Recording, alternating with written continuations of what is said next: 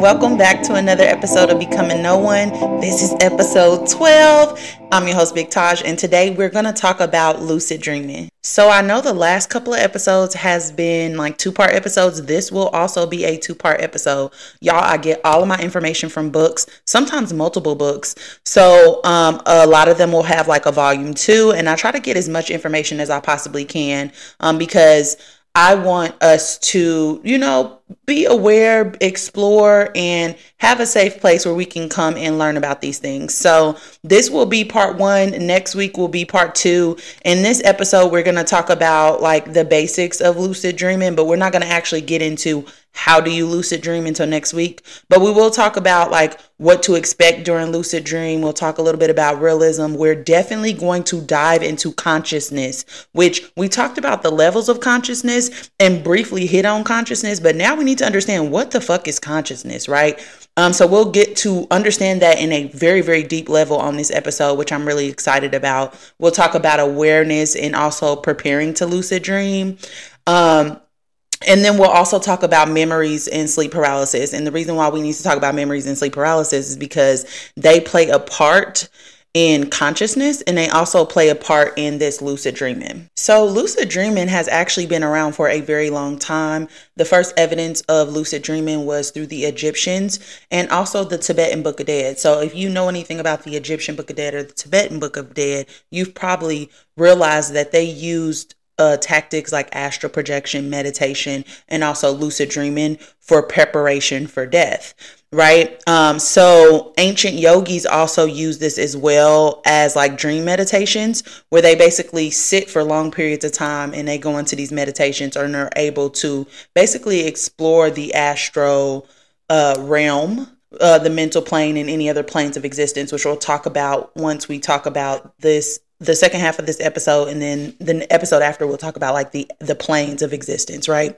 So um lucid dreaming is not a new concept okay? This has been around for a very very long time. I suggest anybody who's going on this journey to read the egyptian book of the dead and the tibetan book of the dead because um, a lot of these religions are basically based off of these books and it's just great literature to read just to figure out what the ancients were doing and what they knew that we don't know now Okay, so lucid dreaming wasn't taken seriously into a well known psychophysicist studied it, and his name was Stephen LaBerge. Um, so if you want to look him up, you can. But he basically dis- he basically um, did experiments right on consciousness. So um, we'll cover lucid dreaming over the next two episodes. In this episode, we're going to explore again consciousness, sleep paralysis, memories in relation to dreaming, and also talk about how we can prepare to lucid dream in the waking life, like what we can do while we're awake to kind of help us um, lucid dream when we go to sleep. Okay, and um, now that it's starting to be more accepted if you need a good representation of what lucid dreaming is, the movie Inception is really good. Vanilla Sky is another one that's really good. They're both about dream control and lucid dreaming. Um, because like I done said a million times before, they be putting it in our face, y'all. Y'all gotta watch these movies with a certain amount of discernment. All right. And then you also need to understand when it comes to lucid dreaming, intention is really, really important. Okay. You need to set the intention for why you want to lucid dream. If you want to start practicing this, you need to understand why you want to start practicing. Like, what is the overall goal? Because that'll actually help you to, you know, get into the lucid dreaming state. Okay. So, first and foremost, Taja, what the hell is lucid dreaming? Now, in the last episode, I told y'all lucid dreaming was great practice for astral projection. If you want to build up to astral projection, lucid dreaming is a great place to start. But lucid dreaming is very different than astral projection because astral projection is you either um, being aware that your consciousness is separating um, whereas lucid dreaming is you are actually in the dream state and you realize that you are having a dream, right? You become aware that you are dreaming. And then at that point, you can take over your dream. Now, what makes this good practice for astral projection is that a lot of things that happen when you ast- when you astral project actually happens when you're lucid dreaming as well. Okay, so you may hear the sound of rushing water. You may hear feel like numbness in your lips. Um, you may feel like you're being pushed or you're sinking into your bed. And a lot of times, this is a big one. You feel a presence is watching you. I can't tell you how many times I had somebody say that they woke up in the middle of sleep paralysis paralysis and felt like a presence was watching them.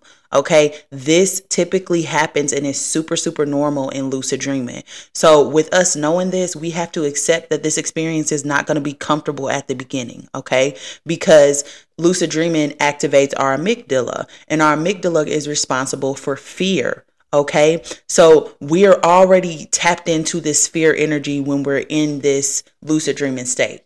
So, a lot of people will report these intense vibrations, right? And the vibrations can kind of range from like mild tingling to like vibrating so hard that you feel like your body is about to fall apart. Yes, I'm a little dramatic, but to some people, that's what it feels like. I feel vibrations myself, okay? And the whole purpose of this is um, or the whole reason why this is happening is because you are conscious or you are aware when the separation is happening, where your astral body is kind of separating from your physical or your chemical body, right? Um, but you need to understand that these are not real. Even though they feel very real, they're not really happening. And also, the fear itself is not real, it's an illusion. It's just that the portion of the brain that controls fear is actually activated in this process. Okay. Um, so, how to prepare for lucid dreaming? It's very similar to astral projection, but the best preparation is practice. Okay. Just like anything, like you got to practice how to walk, you have to practice how to eat, you have to practice how to talk. Like anything, you have to practice how to use your astral body, and lucid dreaming is how you do it. Now, what can we do throughout our day in the waking life that kind of helps and prepares us in this process is compare what you see in the dream state to the waking state, okay? And sometimes there's no comparison, but compare them. When you're awake throughout your day, go through your house and look around you, okay? When you go to the store, look at everything, pay attention to literally everything. Try to notice as much as you can possibly notice, okay? Because that is going to help you increase your awareness. And whatever you do to the astral body, happens to the physical body and vice versa. Whatever you do in your waking life, can repeat itself in your dream life, which we talked about in the last episode when we talked about astral projection. So start comparing the stuff in your dreams to stuff that you see in everyday life. Also, you need to understand the body. This is going to be an uncomfortable situation, but it is not real. Focus on relaxing throughout the day, whether that's meditation, whether that's yoga, whether that's sitting down and doing breath work, but practice on getting into that relaxed state.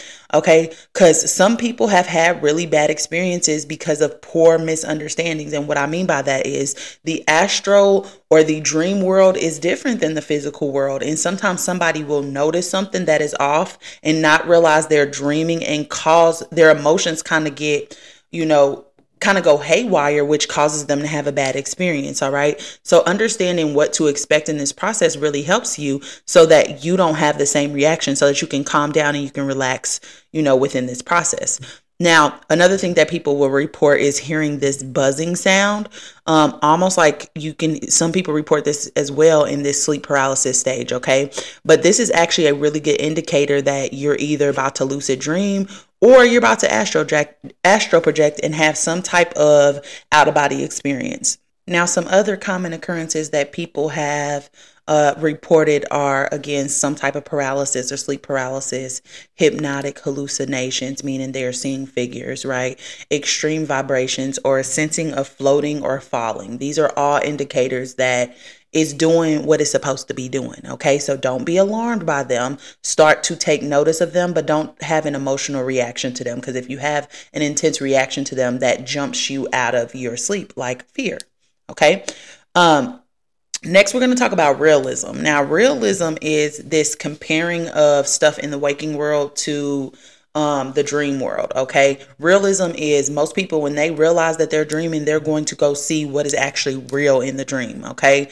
So when people start to become conscious in a dream, they first try to test how real something is. So um, we have to talk about the difference between how real our reality is versus like the dream world. Okay. So, an out of body experience dreams or astral travel, whatever you want to call them, there's a high degree of realism because the dreamer feels like they are actually there. Okay. So these are the dreams where you're like, oh my gosh, it felt like I actually was talking to them, right? After my cousin passed away, my brother came to me and was like, I had a dream that me and Kim was sitting by the pool and we was just chatting and it felt like she, it felt like she was really there. It felt like I was really talking to her or whatever. And she said X, Y, and Z and it kind of lined up to something in our, our regular life or whatever. That those dreams that make you feel like they like you was not dreaming, those are the ones that have like a high um, a high level of realism, meaning that they feel like it's really happening. And it's very, wherever you are, is very similar to this physical plane. Now, those dreams are more closely related to out of body experiences and astral projection. However, when you are in a lucid dream, there are going to be certain things that are off. That's why they tell you check a clock, check your fingers on your hand are really, really good because sometimes you'll have like seven fucking fingers and you're supposed to only have five. Okay.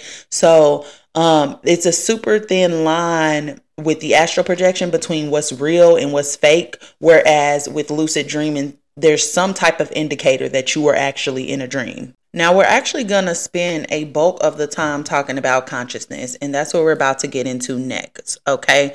So, um, I just want us to refresh our mind on consciousness, but also dig a little bit deeper than we've been talking about consciousness, because I think that we literally just scraped the surface enough for you to understand what it is I needed to teach you, but we didn't go into like grave detail. Okay. When we talked about consciousness, we talked about the levels of consciousness, but we didn't really say, like, what is consciousness? How are they studying? consciousness. How do we know about this? What can it do? Like, we don't know stuff like that. So, I wanted to take some time for us to dig a little bit deeper because consciousness really does affect this lucid dreaming and astral projection states, right? And this, the whole purpose of this entire experience is for us to expand our consciousness. So, we have to know, like, what the fuck it is, okay? So, um, what is consciousness and how does it differ from the mind? Um, so there have been multiple studies on consciousness, uh, but there's been a more recent one, and it was a very difficult study, um, as you can imagine, because again, consciousness is not something tangible. It's not something that we can see. It's not something that we can feel. Um, but consciousness is considered to be a physical phenomenon because it affects the physical world, if that makes sense. So it expresses itself in awareness, alertness, attention, focus and wakefulness, but it is not those things, okay? It expresses itself in those things, but it's not those things, okay? So we experience it, we experience these states internally, so no one else can experience them for us, which means that consciousness cannot really be proved externally because we are the only person who like lays witness to it. We can tell somebody what we experience internally. We can tell somebody the emotions that we feel, but there's no way for them to prove that we are actually feeling that. Okay, because there's no witness to it. Now, there was a neuroscientist by the name of Tony Nader, and um he said that for someone to be conscious, they have to possess three characteristics. And the first one is they must be able to observe. Okay. They must be able to observe themselves and their own awareness, or it, not them. You know, it could be consciousness in the first level of consciousness. Okay. But it must be able to observe itself and observe um, its own awareness, and they must be able to experience the process of observation. So, as I explained before, consciousness is physical and it kind of goes beyond the mind. It is influenced by the physical world and it can actually change what we eat, how we act, our habits, how we deal with pain and trauma. And um, it also causes hormonal changes in the body. Okay. So, the releasing of um, anxiety hormones, stuff like that. That's what I mean by hormonal changes. Um, and then also like how we react to the information that we're receiving as well. Okay. So, um, consciousness also influences our physical states. So you change your perspective and your behavior changes based off of, you know, what physical state you in you are in. So who you are changes. All right. Now, Tony Nader, this uh neuroscientists actually said that changes start in the spirit then it's processed by the mind, then the body has some type of reaction to the information that it's receiving. Okay. So I actually say this all the time. If you want things to change, they need to change your you need to change your mental first. Once you change your mental, they the things start to happen in the spiritual plane before you can actually see them in the physical plane. That's what this is saying. Okay. So um, spirit and consciousness function in the same way as change in consciousness causes hormonal changes in the body, which affects the body as a whole. All right. How do they study consciousness? Now, consciousness can be studied by oxygen markers in the brain. So they see how much oxygen is going to certain areas of the brain, and these certain areas of the brains are being activated based off what specific task they control. Okay. So, like I said, these specific areas of the brain have specific tasks that they handle. All right. So um, we can't see consciousness itself, but we can see neural activity happening in the brain and in the body. And this is how they basically measure the consciousness. They identify patterns of neural activity, and by the oxygen going to certain areas, they can determine that consciousness is being used. This is what they mean. Um, when they say someone is brain dead, there is no activity in the brain or no oxygen going to brain to the brain or these certain areas to cause these patterns. So, since I mentioned it a little bit, I'll give you a little bit more detail of what is happening when somebody's brain dead or what they mean by somebody being brain dead. Okay, so brain stem death is where a person no longer has any brain stem functions and has permanent lo- permanently lost the potential for consciousness and the capacity to breathe because your brain is the part of the body that tells you to breathe. Okay, so if you think about it, um, we breathe in oxygen, and where does the oxygen go? It goes to the brain, which is how they study consciousness. Okay, um, so that's why when you uh, when people start talking about meditation, they start doing meditation to manage their thoughts. Um, they are often led to what breath work, right, and breathing practices. Um, through their meditations, but also yoga as well. They focus a lot on breathing. All right. Now, why is this important? Why should we care about this? All right. Well, we should care about this because breathing actually affects our mood, okay, which is our emotions. It also affects our attention, what we focus on and what we concentrate on. So, our mind, and it also affects our body, our awareness, what position your body is in in your physical body. All right. Or mind, body, and spirit. Now, you may have heard this before. I actually talked about this earlier this week on TikTok as well. The mind, body, and spirit is how we expand our consciousness, and we are talking about consciousness. Okay. Now, when we talk about mind, body, and spirit, this is considered to be the Holy Trinity. Now, the Holy Trinity is also represented by God, Jesus, and uh, the Virgin Mary in a lot of biblical texts. And it's always a father figure, figure, a female figure, and a male child. And the reason being is, is these are supposed to be symbolism um, for us coming into balance, right? We need to master or or bring our how we feel, how we think, and what we do into some type of alignment and some type of balance. Now, once we do those three things, we are able to effectively and efficiently expand our consciousness. Okay. So let me explain this to you. The male figure or the father figure actually represents knowledge. Okay. And it represents your mind. What does your mind do? It obtains knowledge. But knowledge is nothing without understanding. How do we understand things? Through our emotions. That is the female or the feminine component. All right. Which is the spirit okay? And then the male son the reason why it's a male son is because the male son is supposed to represent the body okay? Once we have knowledge and understanding then we can apply that knowledge and understanding. That's what we refer to as wisdom the application of knowledge and understanding. But wisdom is just the action that you take once you have new knowledge and understanding. So the male son is the body because our body is the masculine energy in us, right? It's the bottom three chakras, which are masculine. The mother is the top three chakras, which is our spiritual chakras, right? Which are feminine. And then the mind is something separate, okay? So it is supposed to represent uh, the father represents the mind, the mother represents the heart, and then the female or the male child represents the body. Okay. Now, those are all symbolic of our thoughts, our emotions, and our actions. All right. Consciousness affects these things. So we need to understand these things because once we get the appropriate knowledge, once we get the appropriate understanding, then we can take the appropriate action. This is why a lot of times in our society, we are constantly getting misinformation the, from the people in charge. We're constantly be being given a spent narrative or thought fake news okay about uh, certain things and certain people. And the reason why they're doing that is because if we don't have the knowledge right if the knowledge is hidden from us or we've been given the wrong knowledge we're going to take the wrong actions okay? If we're being given the wrong knowledge then we don't know a path forward. So what action do we take? Now let me bring this full circle for y'all. What does it look like when how you feel, how you think, and how you act are out of alignment, the mind, body, and soul. It looks like those people who are who are still living in survival mode okay? Because your thoughts are everywhere. You got so many thoughts going through your mind, you cannot come to some type of clarity. You are unable to regulate your emotions, which means that you're triggered by your environment and triggered by your past traumas. And the last part, those two things are affecting the way that you interact with other people, they're affecting what you do, okay?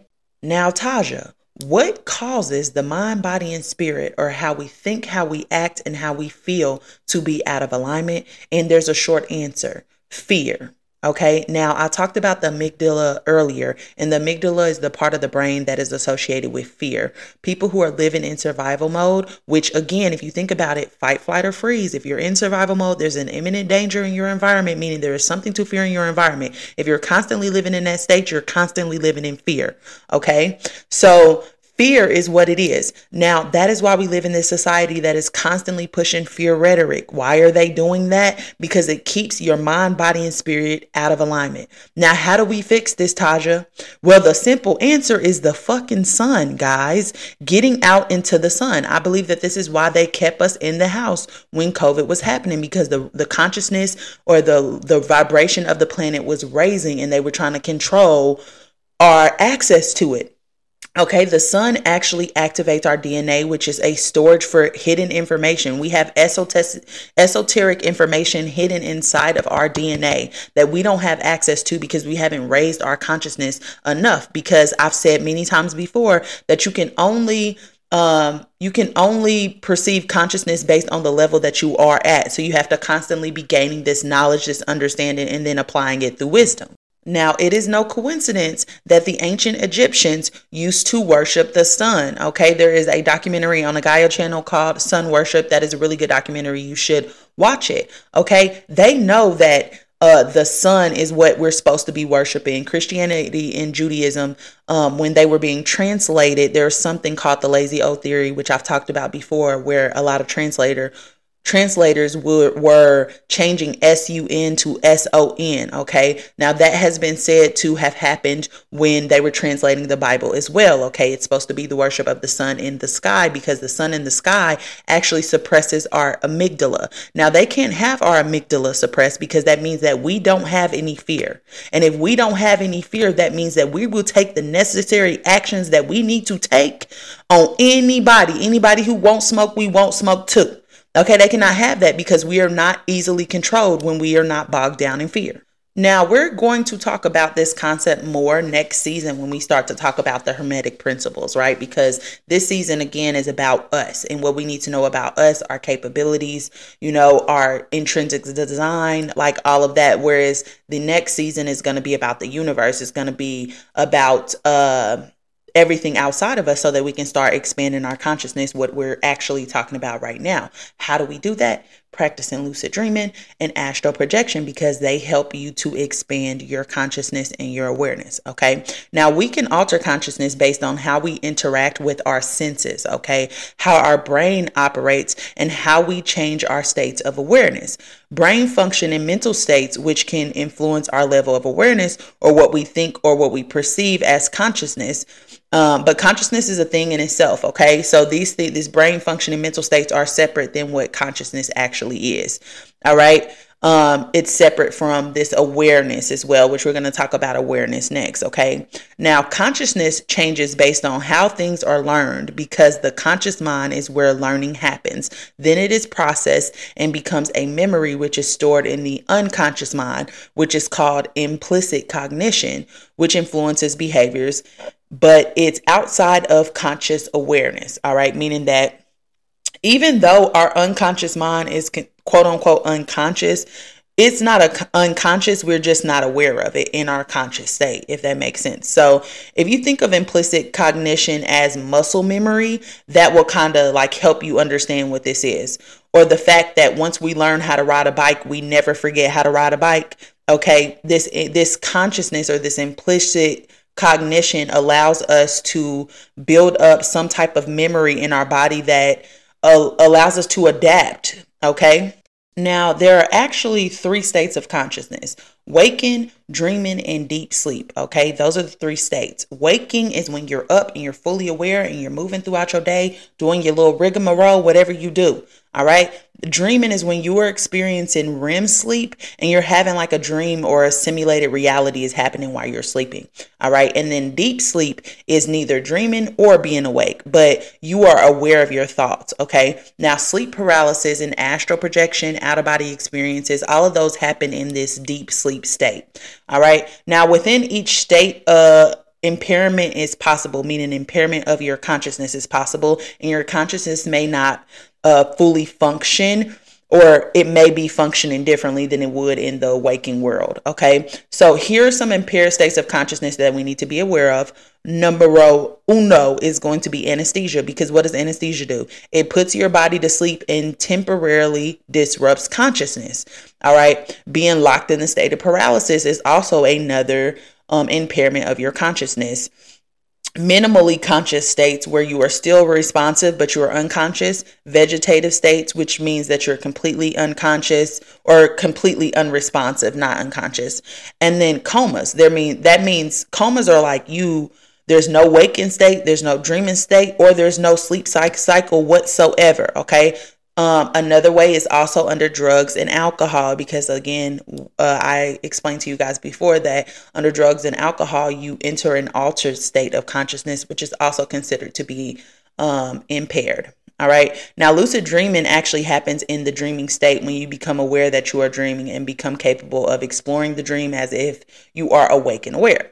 Now, sleepwalking, sleep sleepwalking um, is actually not always remembered by the person and um, you can become aware enough that you start to like move stuff but sleepwalking is actually when our body does not paralyze the body before going to sleep and we'll talk about that a little bit more later but that's also like another impaired state of consciousness and then also hypnosis okay? Because consciousness can be altered enough that a person seems unconscious although they are awake but they're highly influenced by outside sources so, as you can see, our levels of consciousness change throughout the day based on how we're interacting with our environment on like a fundamental level.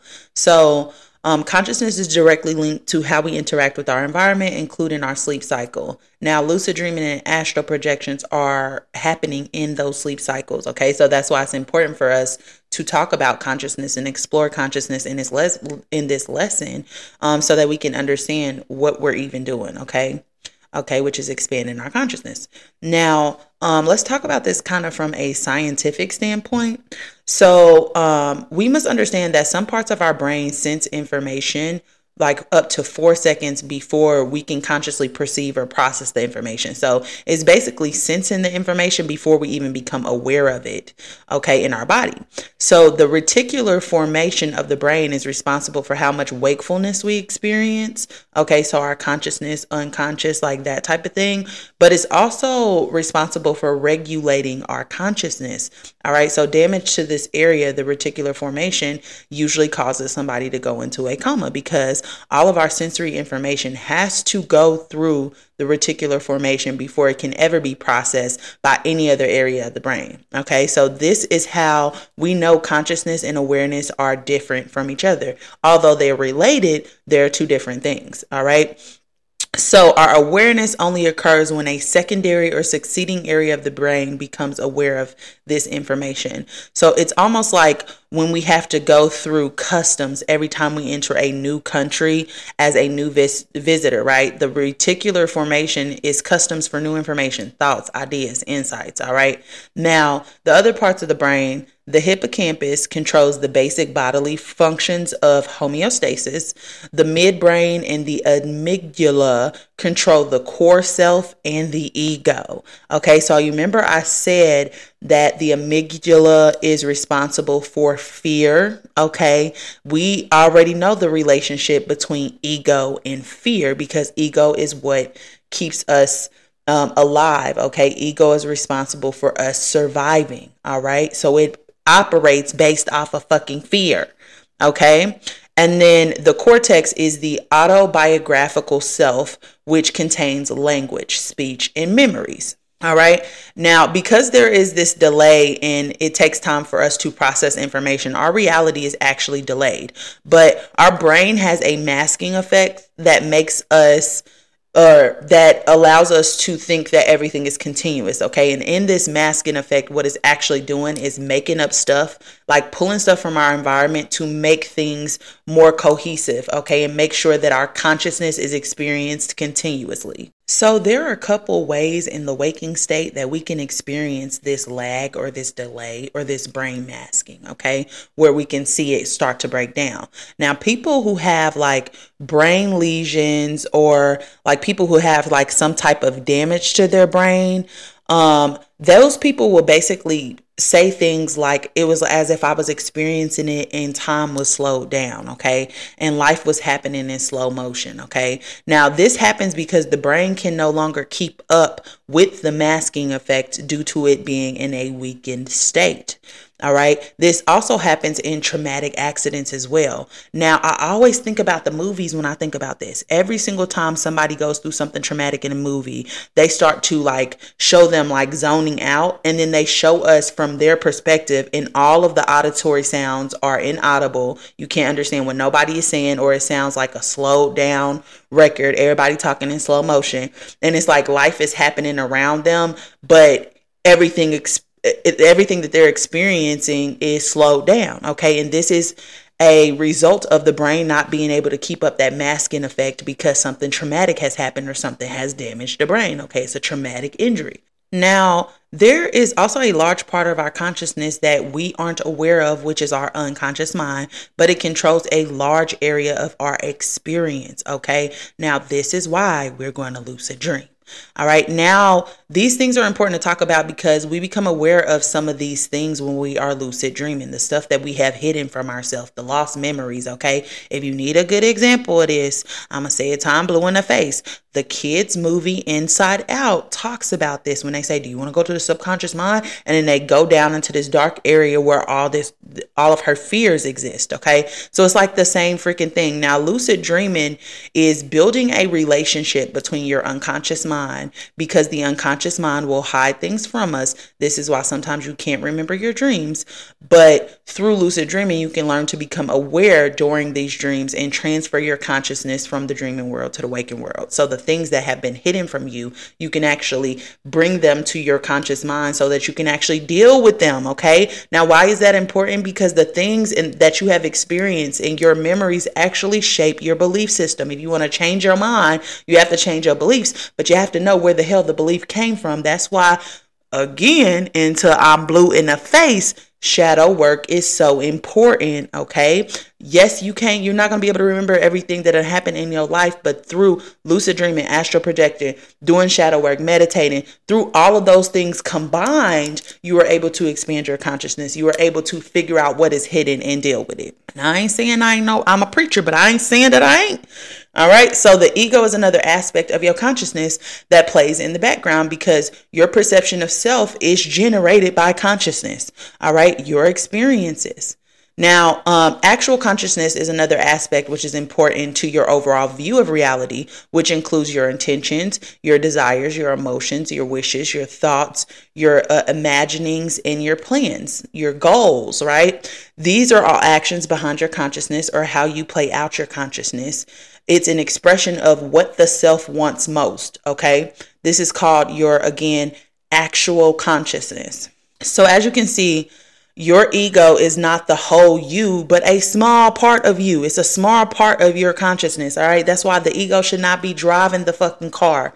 Okay. Because there's so much more to your consciousness than this little blip, this little small piece that a lot of us are living out of, which is, you know, the ego again puts us in that survival mode. All right. So again, do your shadow work so you can get out of survival mode and um, get out of those lower vibrational energy places, right? Because we also talked about this before. When you are trying to astral project, when you are going into a lucid dream, you actually affect your reality. How you feel affects your reality, okay? So if you haven't dealt with your fears and your shadow work, that stuff is going to play out in front of your freaking face okay? And it's going to affect your experience, okay? The same with earth teachers, the shroomies, Okay. If you do not set proper intentions, right? If you do not set proper intentions and your mind ain't right, you are going to have a bad experience. You're going to trip so hard that you crack all your front teeth, baby. Okay. So it's the same, it's the same, um, it's the same thing. Okay.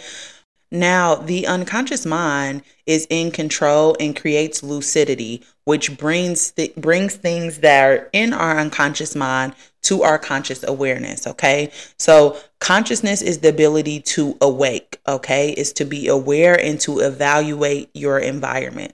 The most important part is the evaluating the environment part. Okay. Because how we do that is we obtain knowledge. Okay. The father figure, the mind.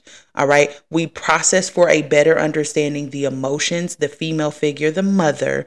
Okay. And then we apply the knowledge and understanding through action in our day to day life, the male son. Okay. The body.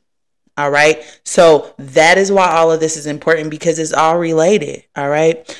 Um, then through what we do in our day-to-day life right because through acting this out we actually start to develop those habits that shape how we experience our reality and how we create our reality so um like the great Erykah Badu said, My cipher keeps moving like a rolling stone, baby. Okay. I hope that this is bringing this uh, 360 degrees for some of y'all. Okay. Everything that we have talked about is related Okay, so that's why it's important in, uh, for us to understand how the mind works, for us to understand how the body works, and for us to understand how the spirit work. Okay, and that's what we've been talking about this whole season: how the mind, the body, and the spirit work. All right, the ego and the higher self, the levels of consciousness, all of that has to do with the mind, the body, and spirit, how we feel, how we think, and how we act. Why? Because when we put those into balance and into alignment, we are able to effectively expand our consciousness. And that is what we came here to do. Okay, that is the ultimate goal. So we can get up out of here. All right, so we don't have to do this again. Okay, so um, why is this important? Again, because these are the key concepts of lucid dreaming, and we can deduce that consciousness and wakefulness are different. Okay, we can feel empowered to explore our different levels of consciousness. Okay, and this is how we do it. We got to practice, we got to practice, we got to practice because practice makes perfect. All right. Now, lost dreams and concepts are hidden in the unconscious mind, and practicing becoming aware during these dream states can help you to gain access to those hidden concepts and belief systems that affect the way that you see life in the waking world. This is why we are the best interpreter of our own dreams because our dreams are about us. Okay. It's about the shit that we got hidden. We just need to go through it, shuffle through it, think about it, you know, keep a dream journal, right? If you, if it's on a certain date, write down a date. If you've seen a time in your dream, write that down too, okay? Because those things are hints for you to discover what your dream is about. All right. So, um, also, again, if you need a good place to start, look at the movie Inside Out. Look at Inception. All right. The scene in Inception where he went into his mind and he unlocked a fear. His wife had died in real life and he started experiencing some type of distorted reality where she was present, okay? And he literally almost lost them everything, right? He almost lost himself in a dream because he was starting to not be able to tell the difference between what was real and what was fake.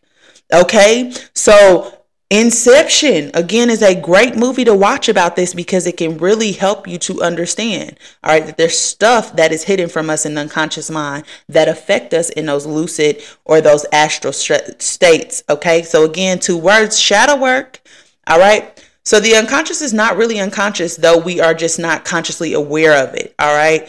It's always there, but our eyes play a trick on us, or our, our mind is playing a trick on us, okay? It's kind of like our nose. We know that our nose is on our face, and we should be able to see our nose from the position of our eyes, but we can't see it because our brain is playing a trick on us, right? But if we focus and we look at it, it's there. It's the same thing with consciousness. I know that my analogies be off the chain, y'all, but I'm telling y'all, my brain works in a weird way. So it do be making sense to me. I hope it be making sense to y'all. All right. So it's there, but we're not aware of it.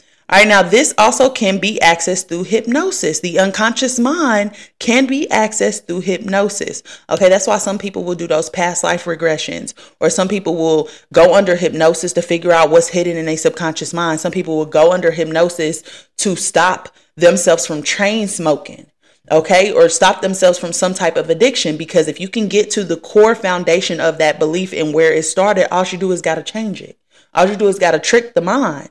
Now, when we was talking about the ego, we talked about Sigmund Freud and we talked about Carl, Carl Jung, okay? Now, Carl Jung actually said that the unconscious mind is basically expressing itself through the ego in the waking world, which to me makes a ton of fucking sense because um, what we're doing is going around projecting our insecurities, our belief systems, living in comparison to other people, and seeing ourselves or experiencing this separation, right? When we're living in our ego and when we're living in survival mode. So when we haven't done our shadow work, uh, we're reacting to everything based off of our trauma, based off of our experiences. Okay. So that makes perfect freaking sense. Now, I can't speak to the validity of it, but to me, it, the math is mathing. All right. Now, through the dream experience, we can bring whatever is hidden again to the, from the unconscious mind to the conscious, which helps you to increase awareness of your true self. Okay, your true state of being. And just a little FYI, this is what they are trying to recreate through this AI, through this transhumanism. They are trying to recreate consciousness. Okay, that is what AI is. They're trying to make consciousness. All right. Now, the movie Transcendence with Johnny Depp is a great movie to explore this concept of them trying to create consciousness through AI.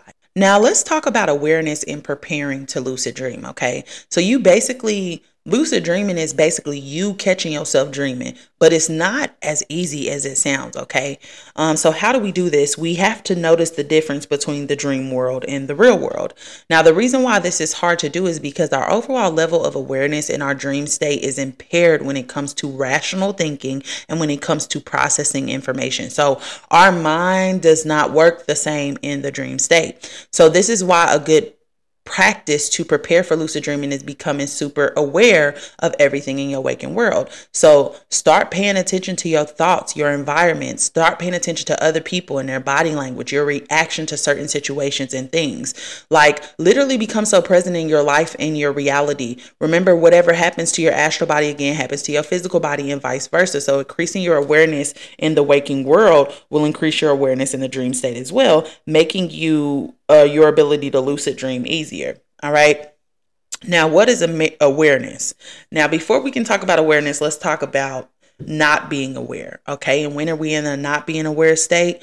When we are zoning out. So, a lot of us will zone out throughout the day and wind up in these trance like states. Now, this is that going into autopilot whenever you are in these bored or these stressful moments. Now, we tend to not focus or pay attention to our environment, being in this trance that makes us oblivious to what is happening in our reality. Now, this is what people mean when they say you are dissociated.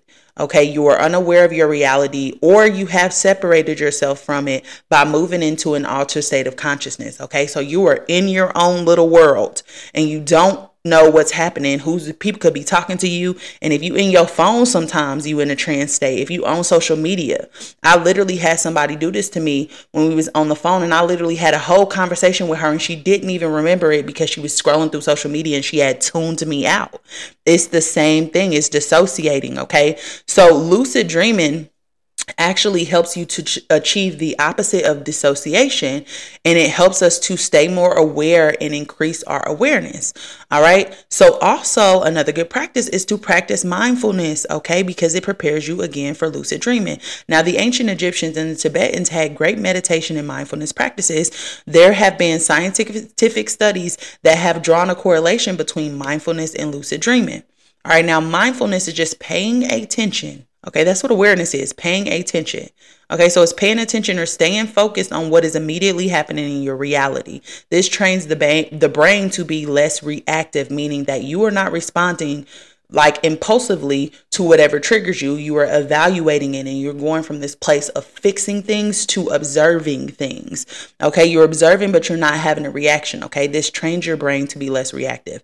So you just have to say you just moved into an apartment that's by a train track and you're sitting down on the couch and all of a sudden the train starts blaring its horn and you jump up out of your seat because this is your first time hearing it. Well, the next time that train comes, you're not going to have the same reaction because you've already experienced it and you almost can anticipate when it's coming. So our brain and our body starts to remember certain things so that we are less reactive to them and lucid dreaming helps us practice this. So, mindfulness actually improves the connections within the brain. Now, this is actually what Dr. Joe Dispenza was talking about and when he was blowing up on the internet, okay? Improving these neural pathways. So when we focus on something, the brain starts to add new neural pathways or cheat codes for that specific focus. So, say something traumatic happens to you, right? The first time that it happens, just like that train, your brain is just to try to figure it out, okay? It's to send out all kind of signals and it's to try to figure it out, right?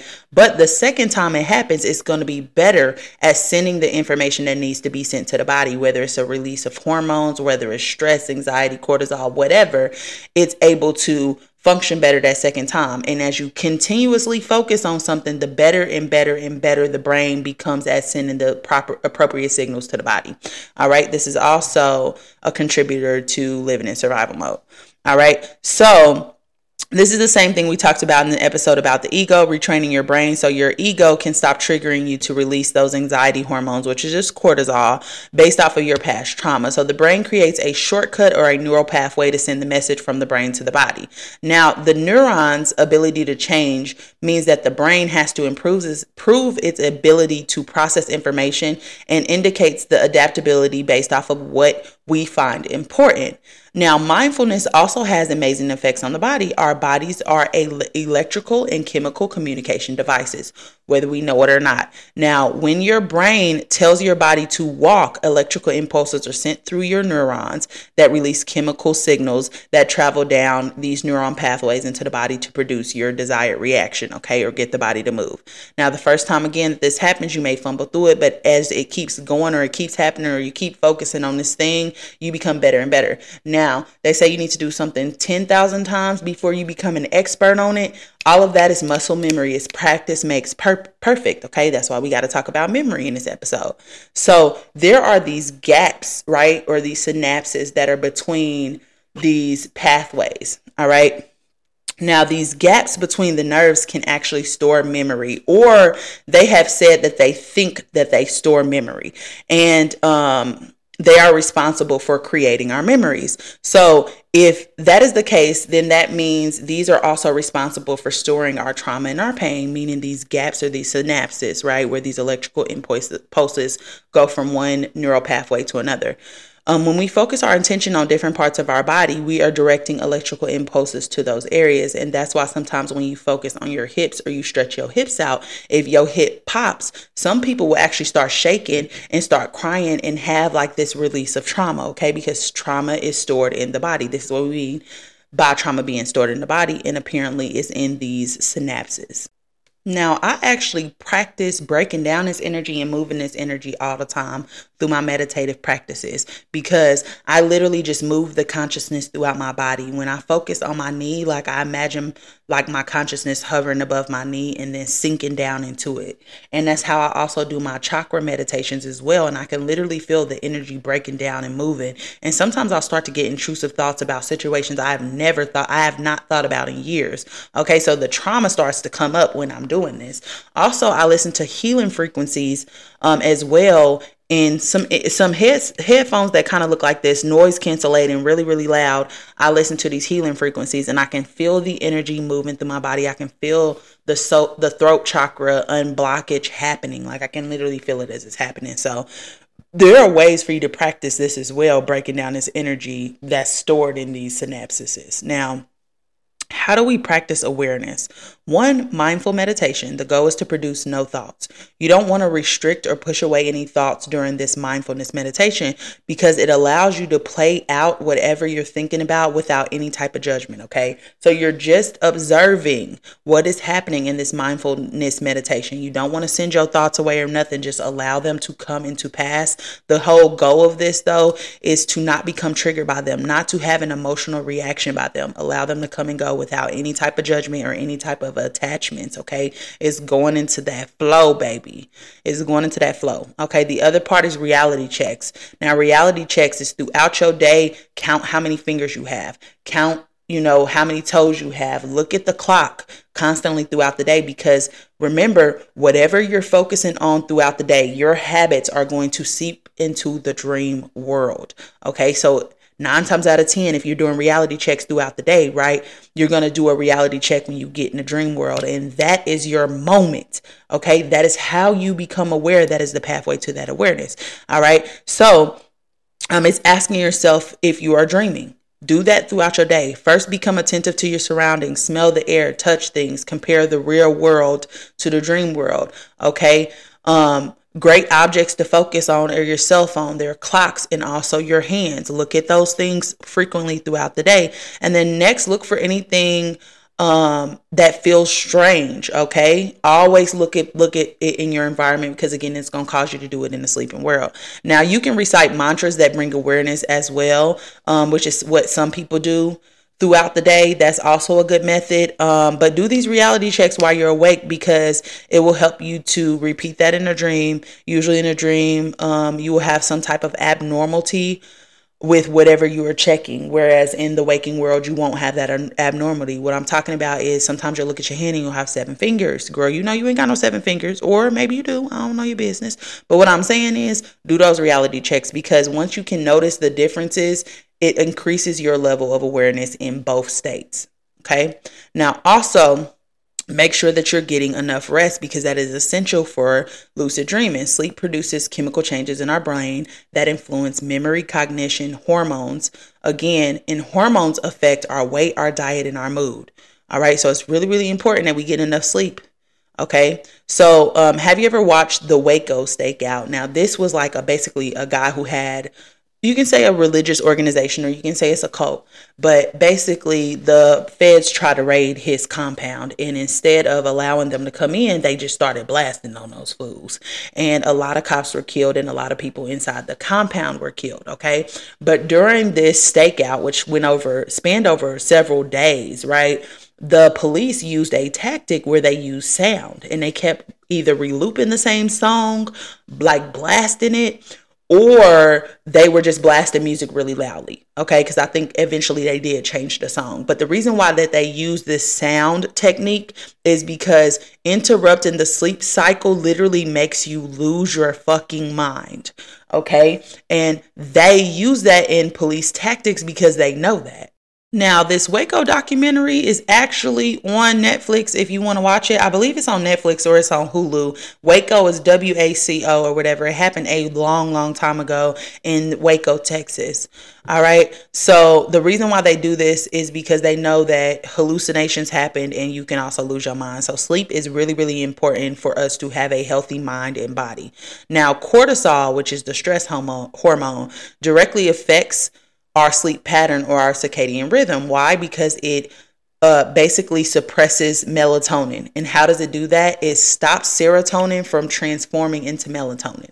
All right. So if you are living in survival mode and you have this cortisol or you're stressed the fuck out and you have this cortisol constantly pu- uh, pumping through your veins, you are not going to be able to get good sleep because it suppresses that melatonin, especially if you haven't been getting sunlight, especially if you haven't been eating right. Right. And this is how you become less electrical and you become more susceptible to that sleep paralysis. Now, how do we fix this? Again, meditation, shadow work, managing your thoughts, evaluating your thoughts and figuring out where they came from. You know, keep the ego out of the driver's seat and also regulating your emotions, okay? Evaluating them without judgment and stop being so reactive to everything that triggers you. Take a fucking second, take a beat, do whatever you need to do. Go outside and scream if you have to. Start telling people, you know what, I'm not gonna have this conversation right now. I'm gonna give myself some time until you, until you can process. And eventually, with practice, you get better and better.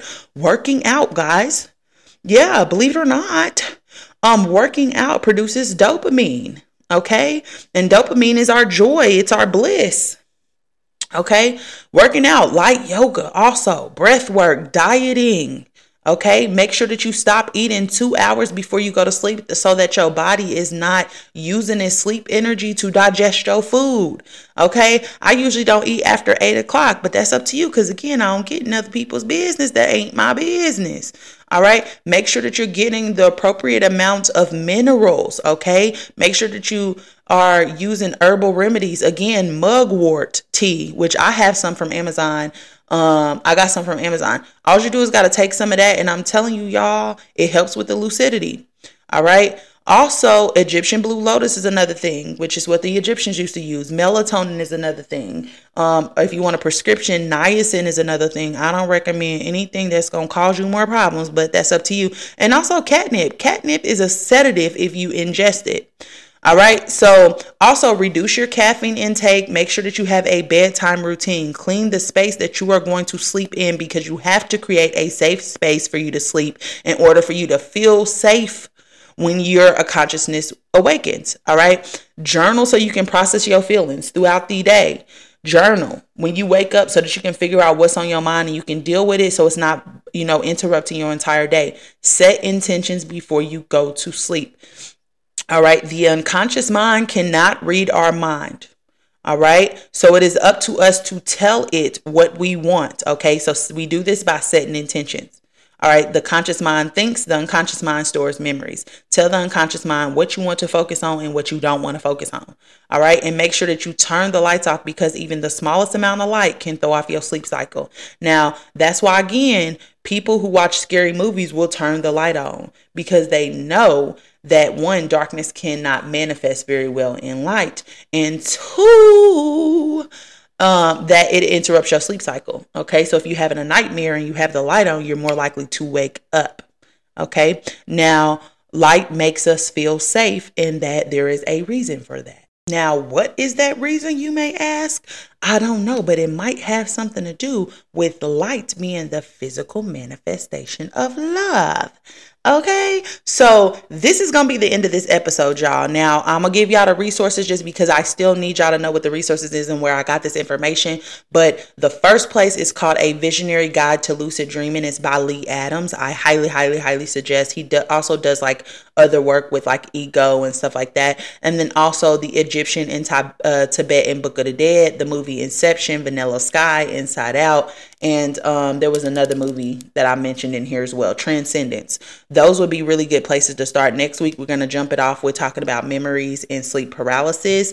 And yeah, I'm so excited. I hope this uh, episode really brought some things full circle for y'all, especially in understanding how we expand our consciousness, right? Since we already know what the levels of consciousness are. And yeah, I'm excited for us to continue this journey, y'all. We have one more part of this episode, and then we have only what but two more episodes before the season is over. I'm kind of sad about that, actually. But I love y'all deep, and I can't wait to see y'all next week. Happy healing, people.